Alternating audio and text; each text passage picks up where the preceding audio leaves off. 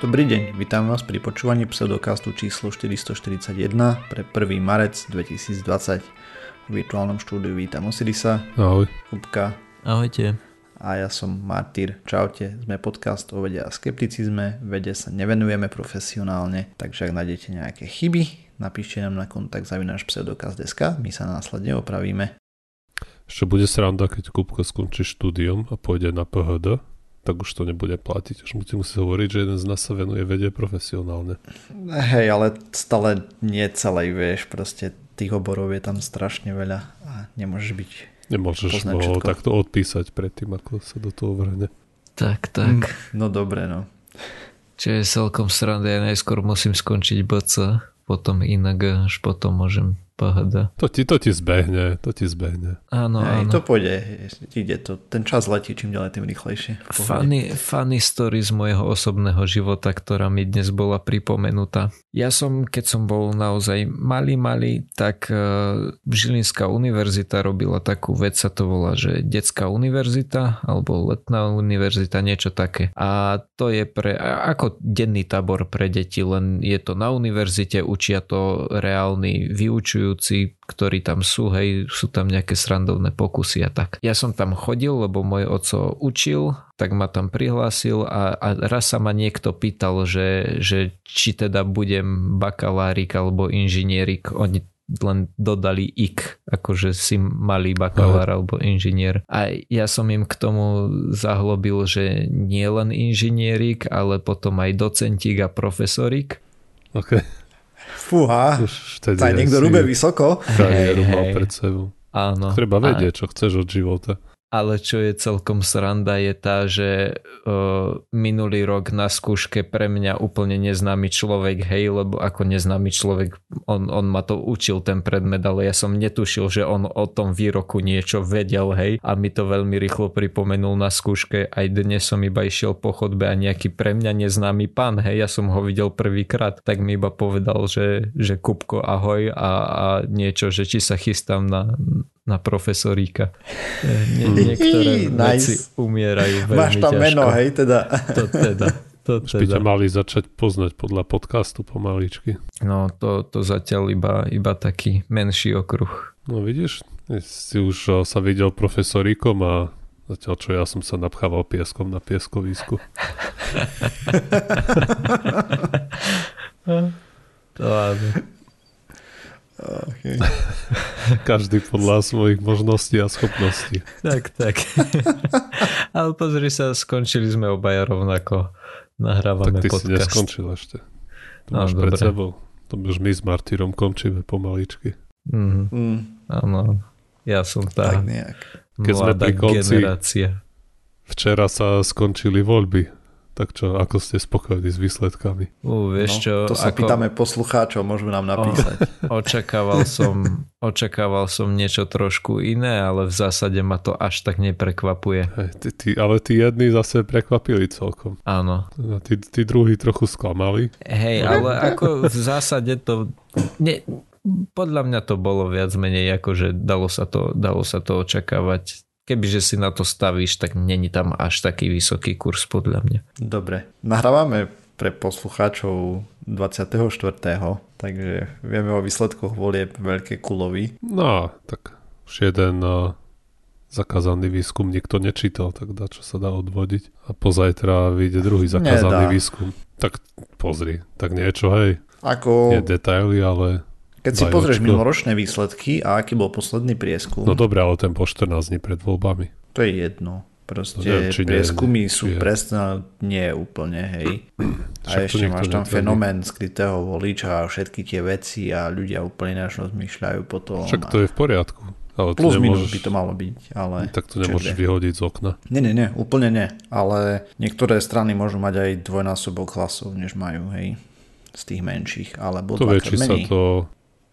Aspoň tak či, bolo či to minulé tak je. voľby. No dobre, ale, v minul, ale to bolo dve, dva týždne pred voľbami. No uvidíme. Som zvedavý, nakoľko tento tesný 3 dní pred voľbami bude presný. Hej, že nakoľko to Mm. bude korešpondovať s realitou. Ale Hej, akurát to dnes som ja. čítal rozhovor od nejakého panačíka, čo šefuje, neviem, či Focus alebo ako jedný z tých agentúr. A hovoril, že tie prieskumy z- takmer určite budú v niektorých ohľadoch sa miliť, lebo napríklad tam nezohľadňujú voličov zo zahraničia. Tí, čo mm-hmm. prídu voliť, no ako ja napríklad, čo som to hodil poštou, alebo tí, čo prídu do pohraničných obcí aj voliť. Po tých sa Hej. nemajú ako veľmi spýtať v tých anketách. A hovoril, že to môže urobiť povedzme 1-2%. No kto vie, každopádne som zvedavý. Hej, to sme viacerí. Či sa tu oplatí žiť potom ešte ďalej na tom Slovensku. Tak čo máš na výber? No, že to hovoríš tak zrovna Európsku ty. úniu. Britániu už nie. No dobre, tak ale tá už není v Európskej únii. No, tak ešte ten, ten zbytok. A tak môže aj do Británie ísť, len tam sú také všelijaké nalady voči pristahovalcom. No, podľa mňa, keby že začneš hovoriť polsky, tak ťa príjmu ako, ako že si Vlastného. tam jeden z nich, áno. Aj. no dobre. Poďme sa pozrieť ale na pseudovedu a potom na nejaké zaujímavé výzvy od NASA. Takže najprv smutná správa, nechcem si z toho robiť srandu. Šialený Mike Hughes zomrel. Mám taký pocit, že sme o tom typkovi rozprávali, ale nevedel som to nájsť v podcastoch starých. Takže na rekapituláciu, bol to pán, ktorý si staval vlastnú raketu na paru a chcel s ňou dokázať, teda chcel sa pozrieť, či Zem je guľatá, alebo proste nejako to ťahal z... Chcel to vidieť na vlastné oči. Mm-hmm. S placato-zencami to ťahal trošku, aspoň teda robil nejaké kampane, ktoré väčšina dopadli veľmi neúspešne a veľmi neúspešne, myslím v počte vyzbieraných peňazí, takže cieľ bol 10 tisíc a vyzbierali 100 dolárov alebo podobne. No a pán letel 22. februára 2020 mm, Snažil sa vyletieť do výšky 1524 metrov, presne, to bolo v míľach pôvodná hodnota, avšak nevydalo. E, takže dopadol veľmi tvrdo a na mieste zomrel. Kanál Science natáča seriál, ktorý sa volá, že Homemade Astronauts, teda doma vyrobení astronauti. Alebo astronaut samouk. Alebo tak nejako ja hovorím, že doma vyrobení astronauti, lebo mi to ja príde sa páči astronaut samouk. Mm. Ale máš pravdu, je to je preklad toho. Hej. No, pointa celej show má byť o ľuďoch, ktorí sa venujú technike a tak ďalej a tento pán bol v tom tiež, hej. Samozrejme na internete sa zvrhla proste šialená kritika na neho a výsmech a podobne asi si zaslúžil Darwinovú cenu, neviem, že či mal deti alebo tak. Uh, ale ako sranda je tá, že on mal jeden úspešný let. Ja som tu o tom chcel rozprávať kvôli tomu, že pseudoveda zabíja a zabíja aj takýmto spôsobom. Uh, pán mal prvý pokus ináč niekedy v roku 2014, doletel 419, vtedy dal hm, okay. a dva týždne potom chodil s chodítkom hm, po pristáti, dopade proste, ale to nemal na kamere, takže mu neverili, že letel a v 2018 potom oštartoval znova, tam doletel do výšky 572 metrov a dosiahol rýchlosť 560 km za hodinu. Z tohto aktuálneho letu zatiaľ nie sú veľmi zverejnené údaje a fakt je to 2 dní čerstvá záležitosť. Chlapík to nerozchodil, takže smola. Ale tak už mm-hmm. predsa, keď letel predtým tých 500 metrov, tak to už mohol vidieť. Či nemohol vidieť? Zakrivenia? Myslím, že, myslím, že nemohol a tiež mám pocit, že...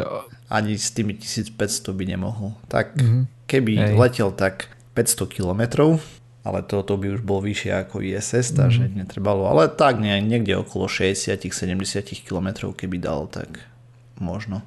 Bez Ale mám taký pocit, že v jednom z článkov, ktoré som čítal, že vraj spomínal, že už to, už to ani tak nerobí kvôli tomu, že to chce dok, akože sa chce na to pozrieť, ale skôr preto, že ho akože baví, baví to stavať si raketu a letieť na nej. Ako hej, on to robil trošku zvláštnym spôsobom. Tam zvažoval a mal aj také vyjadrenia v štýle, že proste je šanca, že pri tom zomrie a ale chce to skúsiť a tak tam rozmýšľali nad tým, že by sa vyviesol vysoko vzduš- bal- balónom teplovzdušným potom odtiaľ, že by nejako štartoval, hej, že by mal začiatočnú vý, výšku a potom už len pridať patričnú rýchlosť a ideš. Mm, neviem, on chcel postupne vyššie a vyššie lietať, hej.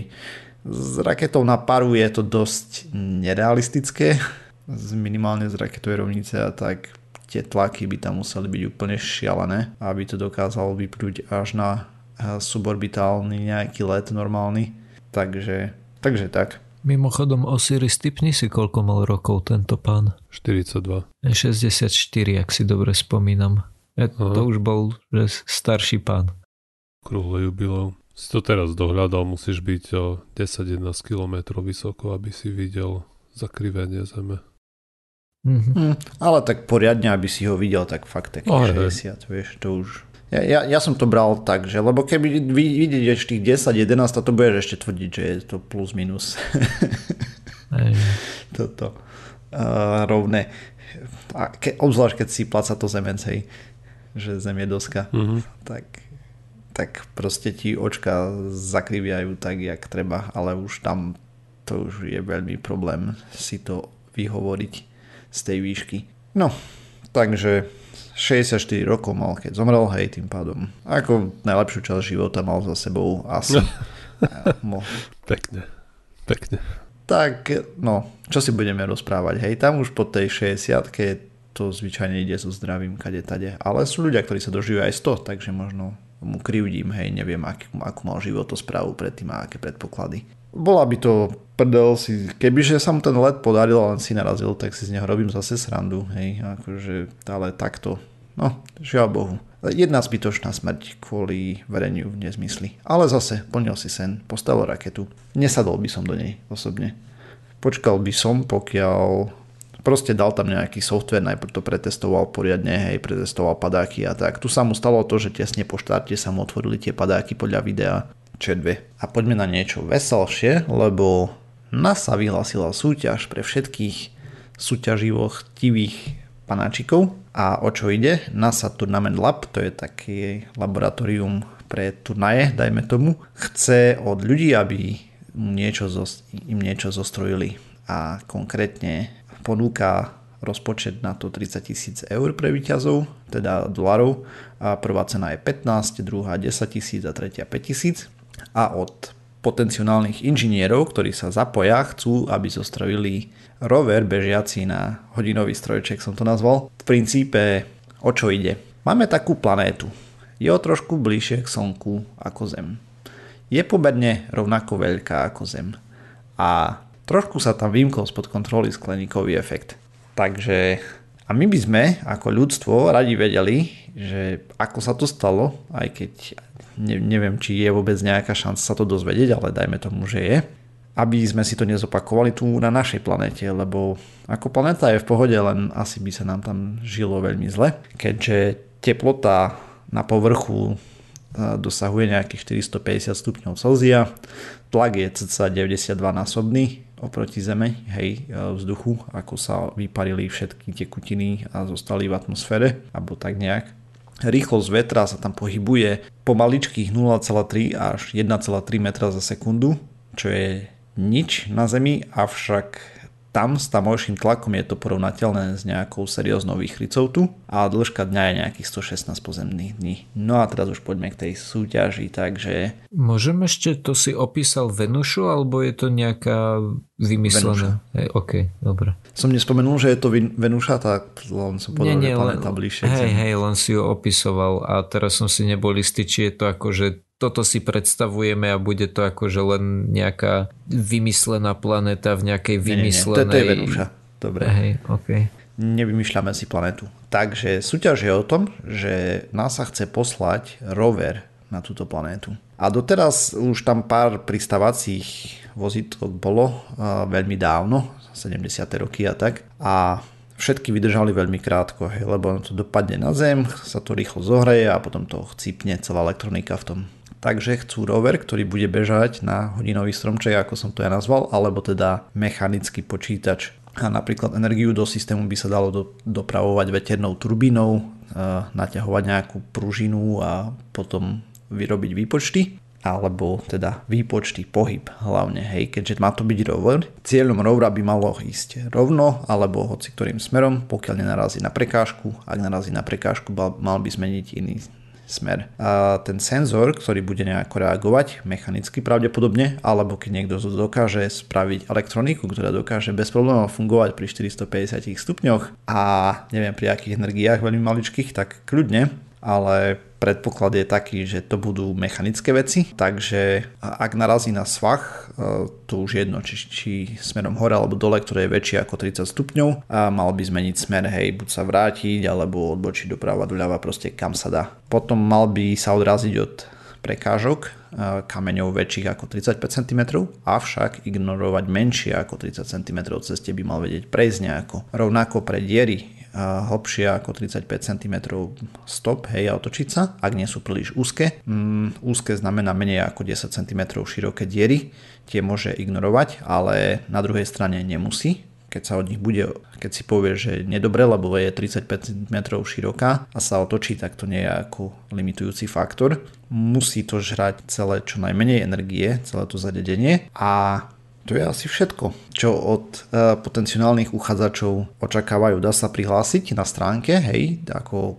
súťažiaci, takže linka bude v zdrojoch. Keď nás počúva niekto, kto si trúfa vymyslieť hodinový strojček, ktorý bude proháňať rover alebo mechanický počítač alebo niečo podobné, čo by to dokázal. Máte plnú našu podporu, choďte do toho a 15 tisíc dolárov za prvú cenu je slušná suma, aj tých 5 tisíc za tretiu, ale hlavná výhra je potom pravdepodobnosť, že to vaše riešenie poletí na Venušu, hej, čo je masaker. Samozrejme je to mega náročná súťaž ako nerobím si ilúzie, že je to niečo ľahké, ale ak tu máme takých geniov, čo sa na to cítia, tak kľudne. A, a okrem toho tie mechanické počítače napríklad na Sojuze do roku 2002 lietal Globus, ktorý sa otačal na takýchto princípoch, hej, oni tam jak mali navigáciu, že kde budú pristávať alebo podobne, že kde sú, tak to bolo čiste mechanickým počítačom riešené. Človek pohľada po internetoch obrázky, ak je to rozobraté, hej, alebo teda otvorené, tak kopec koliečok a tak. Na stránke je aj popis, e, samozrejme presný, hej, ako by sa to malo správať a tak ďalej. Sú tam ďalšie detaily ohľadom energie. Keď niekto príde s elektronikou, polovodičmi, ktoré by dokázali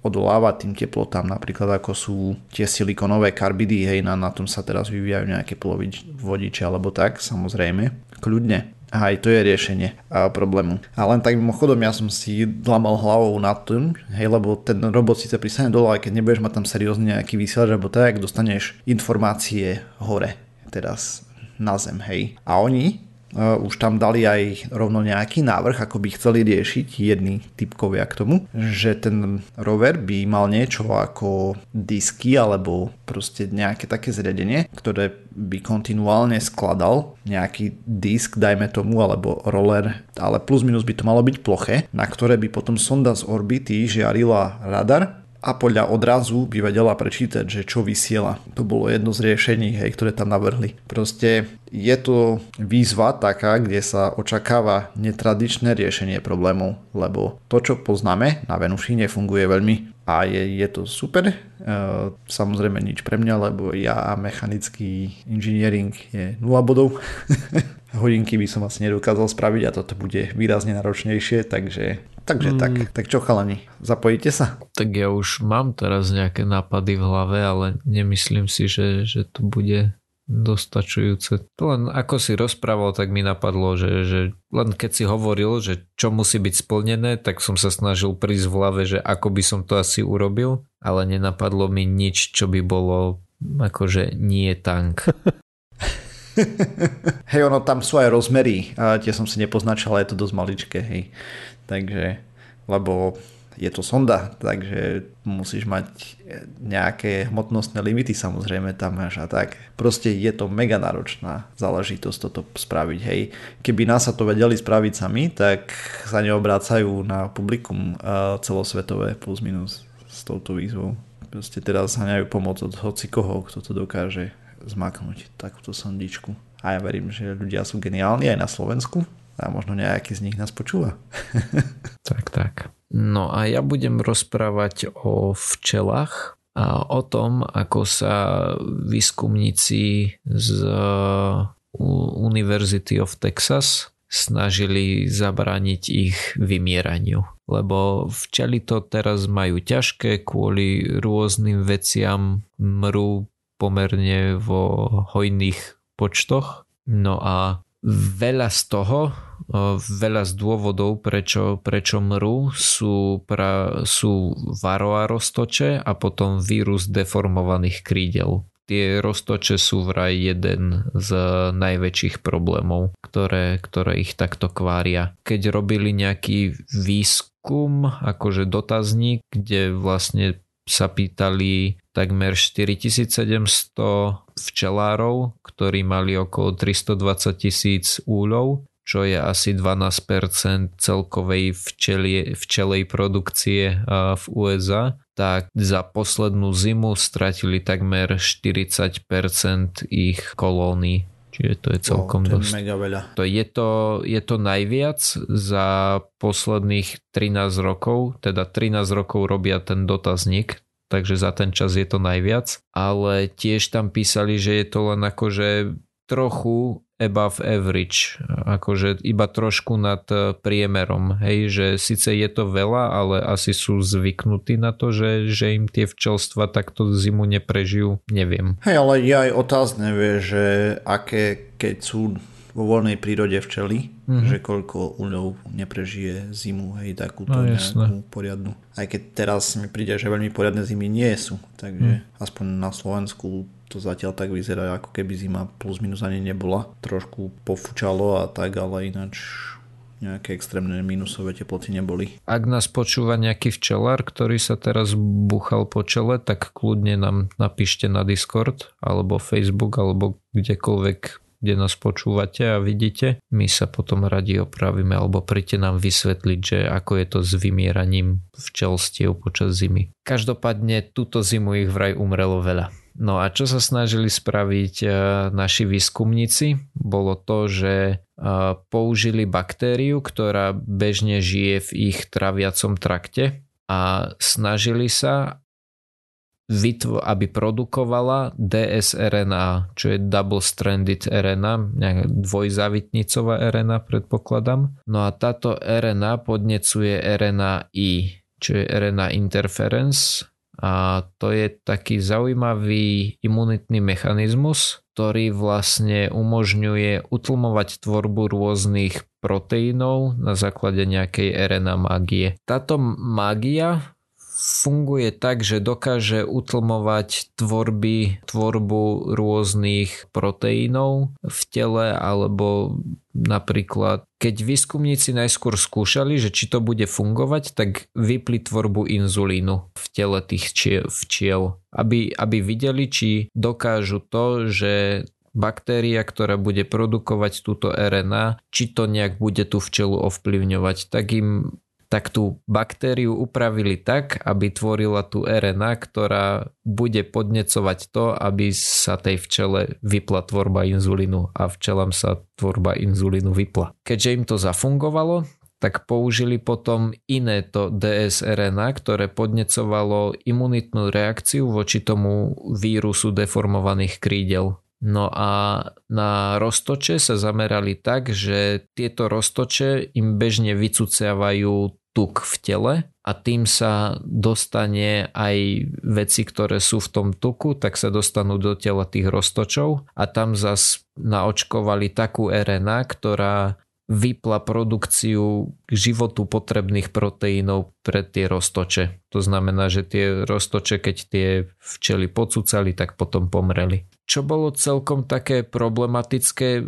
prečo sa rozhodli pre tieto baktérie, bolo to, že dostať to RNA nejakým spôsobom do toho organizmu tých včiel bolo celkom zložité a toto bolo pre nich úžasné kvôli tomu, že vlastne oni tie včely iba nastriekali cukrovou vodou, ktorá obsahovala aj tieto baktérie. Tie včely to potom navzájom sa očistili, dostali to do svojho tela a potom tam sa im uhniezdili tie, tieto baktérie. Pri teste toho, či tieto upravené baktérie prežijú a či sa uhniezdia, použili techniku, kedy do baktérie nejakým spôsobom natlačili fluorescentnú farbu, na základe ktorej potom vedeli určiť, či tam je a koľko jej tam je.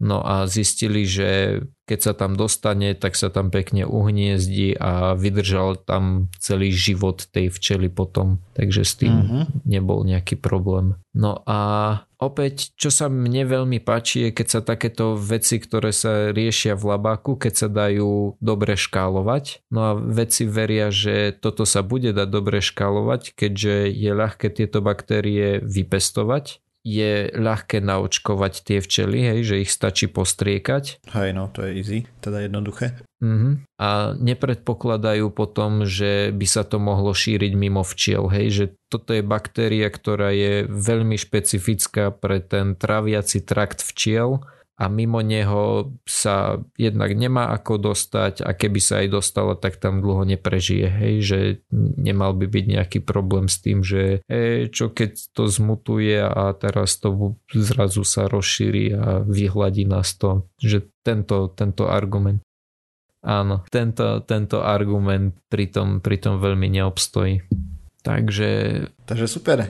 Áno. Zachránime včely. Včelárom alebo teda včelám svita na, na dobré časy. Tak uvidíme, lebo aj globálne oteplovanie mne robí úplne dobre a ešte kopec mm-hmm. ďalších vecí, hej, tak no, to je len jeden z aspektov, ale... Mm-hmm.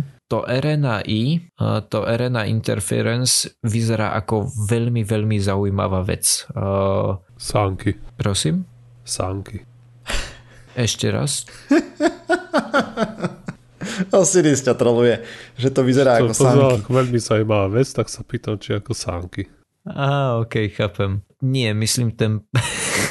myslím ten, ten proces toho, akým to funguje. Videl som, keď som sa snažil akože zistiť, čo to je, tak som našiel buď vysvetlenia, ktorým som absolútne nechápal, alebo také, ktoré mi prišli príliš zjednodušené ak máme niekoho, kto tomu chápe a chcel by nám to prísť vysvetliť, aby som bol strašne rád. Ale vyzerá to ako niečo naozaj zaujímavé, pretože keď som si o tom čítal, takže dá sa to použiť napríklad na to, že tým dokážu napríklad vypínať tú tvorbu tých proteínov alebo rôznych vecí a že dokážu aj podľa množstva toho, koľko tej RNA tam dostanú, to nejak škálovať, že nie je to ako keď veci napríklad iba vypnú gen, hej, že ho vystrihnú a nie je tam, ale že takto vedia spraviť napríklad, že bude to mať iba polovičnú účinnosť. A tiež psi akože od toho slubujú napríklad to, že budú, budú vedieť targetovať, cieliť cieliť na špeciálne povedzme rakovinové bunky a tej povie, že netvor túto vec, ktorá je pre, te,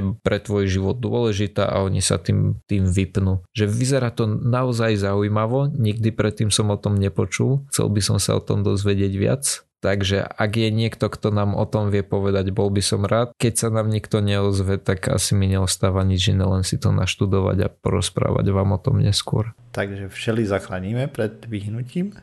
A čo s ľuďmi? Tí umrú. Tak a budeme mať planetu plnú medu a nebude ho mať kto jesť. Prvá vec, ktorú, o ktorej sme sa zabudli rozčuliť, bola, že kolegyňa Matečna. Takže táto snáď pani bývalá hosp- ministerka. hospodárka, ministerka a povedala v nejakom zachvate poslednom krči pred volebnej súťaži, že proste zakážu všetky GMO na území Slovenska. Takže chce zakázať pestovanie všetkých GMO na území Slovenska. Takže, takže síce sa do toho nerozumie, ale aspoň vie zahrať na nejakú populistickú nôtu pre, pre iných ľudí, ktorí sa tomu tiež nerozumejú. To napríklad by zrušila aj to, o čom som ja teraz rozprával. Nie? Lebo to tiež boli baktérie, ktoré boli geneticky upravené. To by odpísala tri štvrťku všetkého, čo sa pestuje si môžeš vyhľadať, ako vyzerá treba z geneticky neupravená mrkva. Čo je tiež on taký korienok. Hej, ale ona tým myslela niečo vie, špecifické samozrejme. Viem, čo ty myslel, ale to, je, to je ešte len o to väčšia sprostosť. Lebo prečo by malo záležať na tom, akou metódou sa dostaneš ku nejakému výslednému organizmu? Prečo vadí, či to urobíme cieľene v skúmavke, alebo...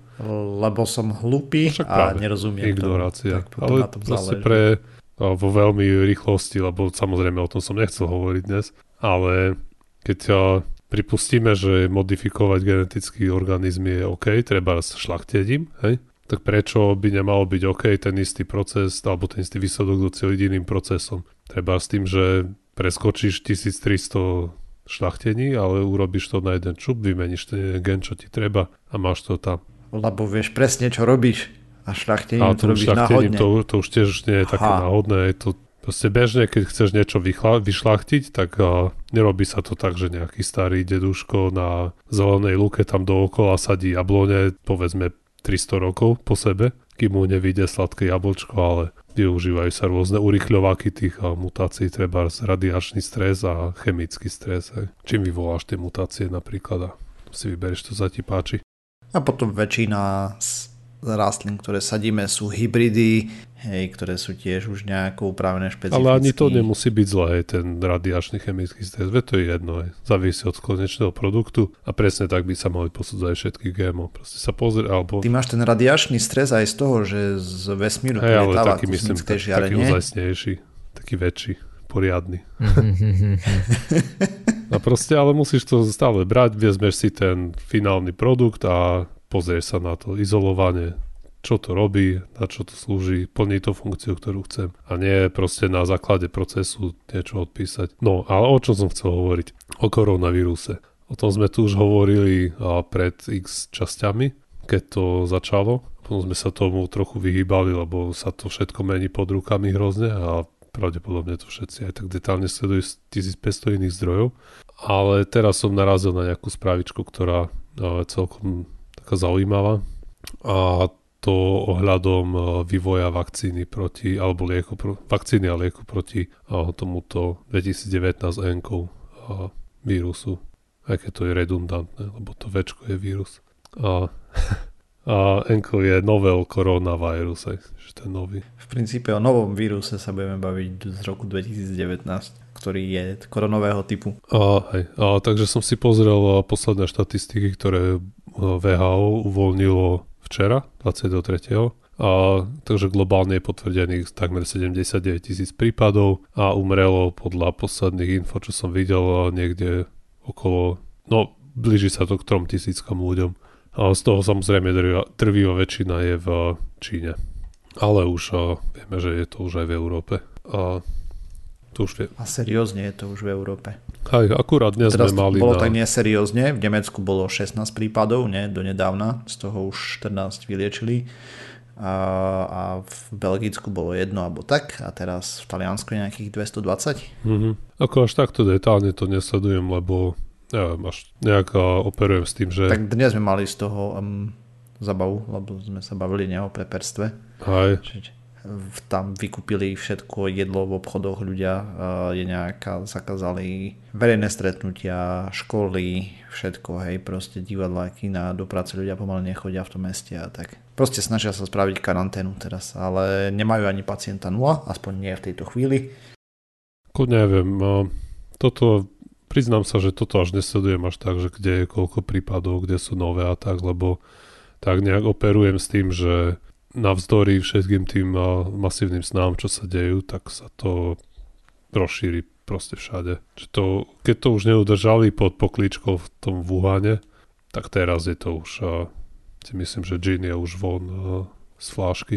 Áno, z praktického to, hľadiska sa na to pravda, môžeme pozerať, že, že je to ako nejak to, nejak to spomalia, asi nebude ten nápor, ktorý by inak bol masívny, keby nerobili nič, tak sa ti môže stať, že ti ochorie polovica mesta naraz, čo preťaží neum, neúnosne ten no, zdravotný systém.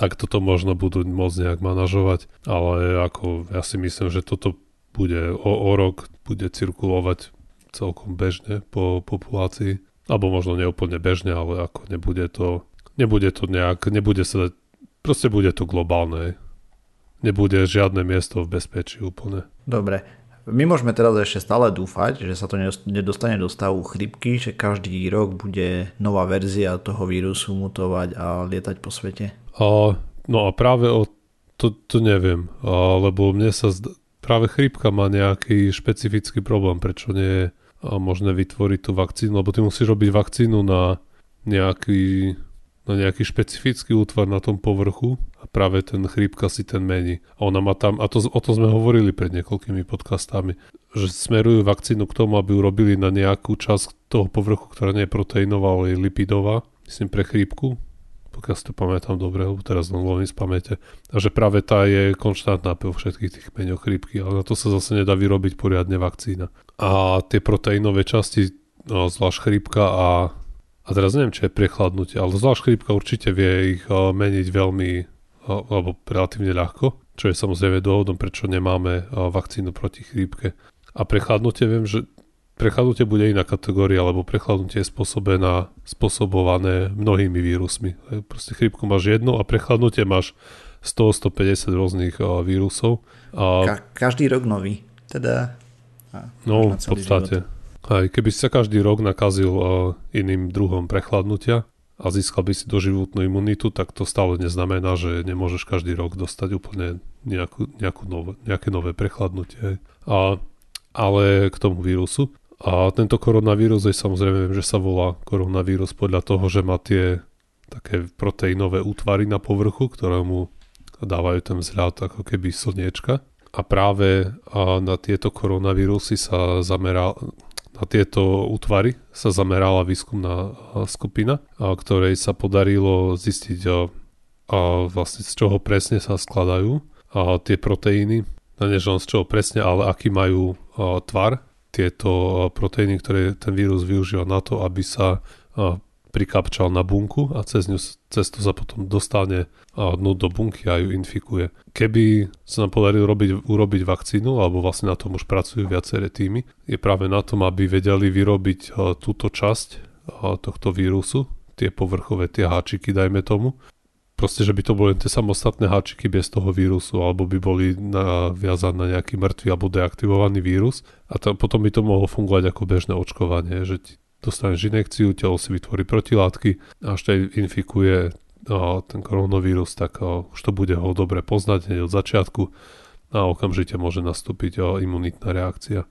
Tento proces vďaka tomu, že sa im podarilo presne zistiť vlastne ako to vyzerá ten proteín, oni to vedeli... Okay, a oni zistili tie špecifické gény, ktoré ten vírus využíva na to, aby vyrobil tieto proteíny povrchové. Oni poslali, potom nejaká firma podľa týchto genetických informácií e, vyrobila tie gény a tie a gény potom tá výskumná skupina a vlastne pýchla do nejakých a, buniek a tie bunky potom v, v tej miske vytvorili presne tie a, útvary na svojom povrchu ako ten vírus. A vďaka tomu, že to mohli takto vypestovať, tak zisti, mohli rôznymi technikami, ktoré tu nazvali kryogénna elektrónová kryogénnym elektronickým mikroskopom a vytvorili nejakú 3D mapu tohto proteínu a práve toto rozoslali rôznym tým výskumným týmom, všetky tieto detaily a tí teraz budú môcť pracovať na vlastne vývoji nejakej vakcíny. Podľa všetkého toto je podľa vyjadrenia expertov toto je dôležitý krok, ktorý dosť urýchli tvorbu tu tej vakcíny, ale napriek tomu, aj keď by všetko išlo dobre, po drátkach bez nejakých zadrhelov, tak stále sa dívame na minimálne 2 roky od nejakej kvázi funkčnej vakcíny, čo je pre nás, čo v súčasnej situácii proste to je hrozne ďaleko, ale stále je to oveľa, oveľa rýchlejšie, ako by to mohlo trvať štandardne, čo by bolo niekde na úrovni povedzme desiatich rokov. Hej, toto vyzerá, že by to malo byť veľmi rýchlo, dokonca podľa posledných odhadov v najbližších mesiacoch, alebo dokonca až dňoch niektorí optimisti, ale dobre, nebuďme mm, príliš. To asi. By malo sa prejsť na testovanie na zvieratách nejakého zabavku, mm-hmm. lebo vďaka tomuto objavu. No. no podľa toho, čo som čítal v tom článku, tak tých 18-24 mesiacov je taký opatrný realistický odhad. A teda to je, to je doba, odkedy bude tá vakcína vlastne k dispozícii pre proste verejnosť. Je.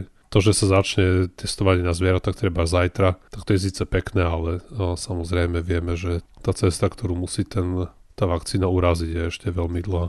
A nemala náhodou ebola takúto nejakú urýchlenú Uh, Ebola, tam oni na vakcíne pracovali už hrozne, už, už mnoho rokov Aha, predtým. Jasné. Oni nezačínali od piky vtedy, keď tá epidémia uh, vy, vypukla. Uh-huh. A tak aj Takže tu tam sú nejaký... nejaké výskumy boli robené predtým. Hey, hey, lebo oni už proste stavali a... na nejakom výskume.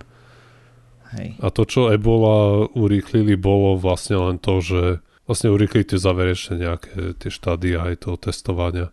Že to dali proste ľuďom, že to začali testovať na audio skôr, ako by normálne by chceli, alebo niečo také tam bolo. Proste keď máš vysokú umrtnosť na chorobu, tak je neetické už vlastne s pomerne bezpečným liekom. Alebo Aj keď no. vyzerá, že funguje a nevyzerá, že to človeka odrovná skôr ako tá choroba, tak je presne ako hovorí Marty, je to neetické, vieš, to tým ľuďom nedať. Sa tam dajú preskočiť nejaké štádia v tom testovaní alebo urýchliť. Hej.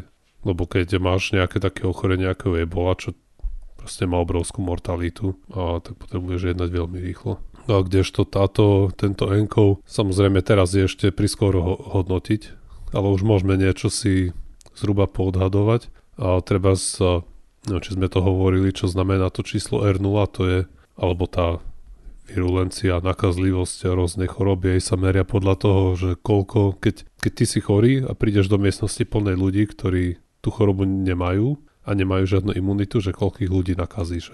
Nemusí to byť v miestnosti, ale proste za celý priebeh tej choroby. Teda vieme, že keď to číslo je menšie ako jedna, tak to epidémia proste vy, vydochne. A keď je väčšie ako jedna, tak sa to bude šíriť, lebo keď máš prechladnutie, teda alebo chrípku, ktorá má, neviem, to, to r od 2 do 4 v závislosti od kmeňa, tak eh, každý chorý človek, ktorý má chrípku, nakazí dvoch ďalších ľudí alebo dvoch až štyroch ďalších ľudí. Treba z osýpky to majú niekde na 12 až 18, alebo 14, alebo 15. Proste nejaké hrozne vysoké číslo, ktoré už je také vysoké, že prakticky každý, kto nie je nakazený a príde s tebou do styku, tak ochorie. A pokiaľ máš osýpky, no a tento enkov má, vyzerá, že je že to číslo zatiaľ, čo som čítal, tak a bude trošku nižšie ako pri chrípke. Že keď chrípka má povedzme 2 až 4, tak toto má nejak 2 až 3. Ale samozrejme hovorím, že je to ešte príliš skoro, sú to len také odhady. A čo sa týka úmrtnosti, tak a tiež ešte nemáme detailné čísla. Je to presné číslo, teraz neviem, aké je absolútne, pretože je to hrozne skreslené v tom, čo už vlastne to všetci vieme, že pokiaľ si mladý relatívne mladý človek, máš, že máš pod 50 rokov, keď pre martyra to už je, to už je skoro na odpis, 50 ale keď máš pod 50 rokov jo, a nemáš tak som to nejaké... nepovedal. Nie, ja viem, ty si povedal, že až od 64. A, a nemáš nejaké pridružené ochorenie. Hovorím, teda, že čo... to ide už dole vodou potom. Joj, no. Aj. Mm-hmm. Tak pre niektorých, čo idú vtedy do dôchodku, tak vtedy práve ruka hore a pre nich to ide hore do vodou akurát. No dobre, OK. A čo som chcel hovoriť? Aha, že keď máš pod 50 a nemáš nejaké pridružené ochorenie, teda z imunitného systému, a tak to vyzerá, že to ako, že ten enkov bude taká niečo ako chrípka. Aj. Problémy sú samozrejme, keď máš, keď, keď si starší človek, máš tie rôzne uh, iné ochorenia nejaké komorbidity ďalšie, tak uh, vtedy tá úmrtnosť je dramaticky hore na tento vírus. Čo ale zase sa dá povedať takmer o každej, o každej inej chorobe. Takže tak je teraz dôvod panikáriť a ja si myslím, že nie veľmi, ale ako treba začať zbystrovať pozornosť, čo sa to deje vo svete okolo nás. Že už niektorí, na niektorých portáloch už som videl aj, že opatrne sa začínajú pohrávať so slovkom pandémia. Kto vie, no, kedy... Má to už znaky. Aj, kto vie, kedy... Lebo to je jedna vec, lebo v článku to vyzerá dobre, a druhá vec je, kedy to vyhlási VHO, ak, ak vôbec, niek- ale možno k tomu dojde, no, uvidíme. Hey no. Ale no, neviem, ja, ja neviem, ako ste na tom vy, sa nejak zvlášť neobávam. Tak nie, nie čo zatiaľ minimálne Hlavne preto, že ja nie? som v tej, v tej kategórii, kde, kde ma to asi nezabije. Zatiaľ nie, no ale ho, ako som hovoril už na začiatku, podľa mňa, to je, to je len to je len otázkou času, kedy to dojde aj tu. Hej, Vy, vyzerá to tak. Ďalšia vec je, ktorá je dosť nepríjemná s týmto. Uh, už viacero výskumníkov potvrdilo, že sú asymptomatickí prenášači. To znamená, že nemusíš vedieť poriadne, že máš vírus hej, a už ho nosíš ďalším ľuďom. Ďalšia funny story z môjho osobného života. Môj oco a malý brat sú práve teraz v Taliansku na takej dovolenke. Mm-hmm. Severnom? A, no v Ríme, to je to je stred. Ah, tak tam to zatiaľ nebolo, pokiaľ... Hej, hej. Ale zase na druhej strane hlavné mesto, tak predpokladám, že, že tam tí ľudia prúdia. No a mm. sranda bola tá, že už keď tam išli, tak uh, malý brat bol nachladený alebo niečo. Zrovna mali ísť štyria členovia našej rodiny, nakoniec išli iba dvaja, pretože zvyšní dvaja ostali s teplotami No a malého brata takmer nepustili do Talianska cez letisko, lebo merali teplotu a on mal, že mierne zvýšenú. Takže... Koľko? Povedali mu číslo? 37 niečo. Ja neviem, koľko je bežná. No práve, že bežná to je spektrum. No, neviem. Bo niek- 37 celá Ja viem, akože nízke, normálne ale... sa hovorí, hej, aj, že by si, keď máš, ja neviem, no neviem, neviem, aké sú regule alebo tie smernice teraz, ale viem, že ja keď som bol mladý, takú som mal, som bol chorý, tak ku doktorke sa išlo až o 37,3. OK, tak mám taký pocit, že mal to, vieš, to moji rodičia 37,1, povedali. ak si dobre spomínam. Ja napríklad z, z mojej domácej spartianskej výchovy, ja som teplotu zvykol hlásiť a ku doktorke chodiť až na 38. Tak.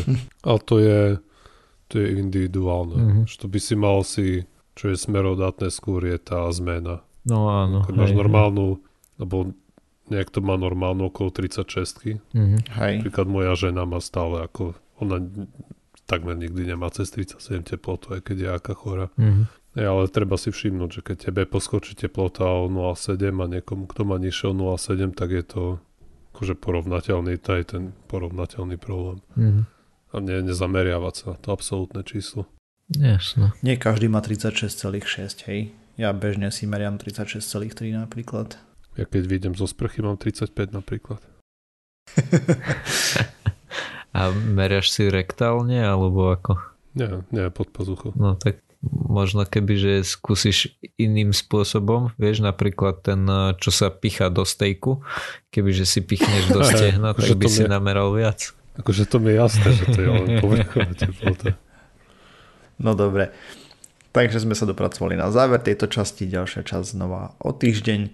Nájsť nás môžete na www.pseudokast.sk Písať nám môžete na kontakt zavinač pseudokast.sk Ako som spomínal na začiatku, ak sme sa niekde pomýlili alebo máte nejaké pripomienky k našej relácii, píšte nám, a ceníme si to. Ak nás chcete podporiť, dajte nám like na sociálnych sieťach, sme na Facebooku, na Twitteri, na YouTube, alebo nám napíšte recenzie do rôznych aplikácií, kde sme, podcastových ako iTunes, Spotify a všetky možné agregáty a podobne. A ešte ak by ste nás ozaj chceli podporiť, tak nám môžete poslať aj 2%. 2%. 2% zdanie, už to zase začína. Takže čaute. Čau. Ahojte.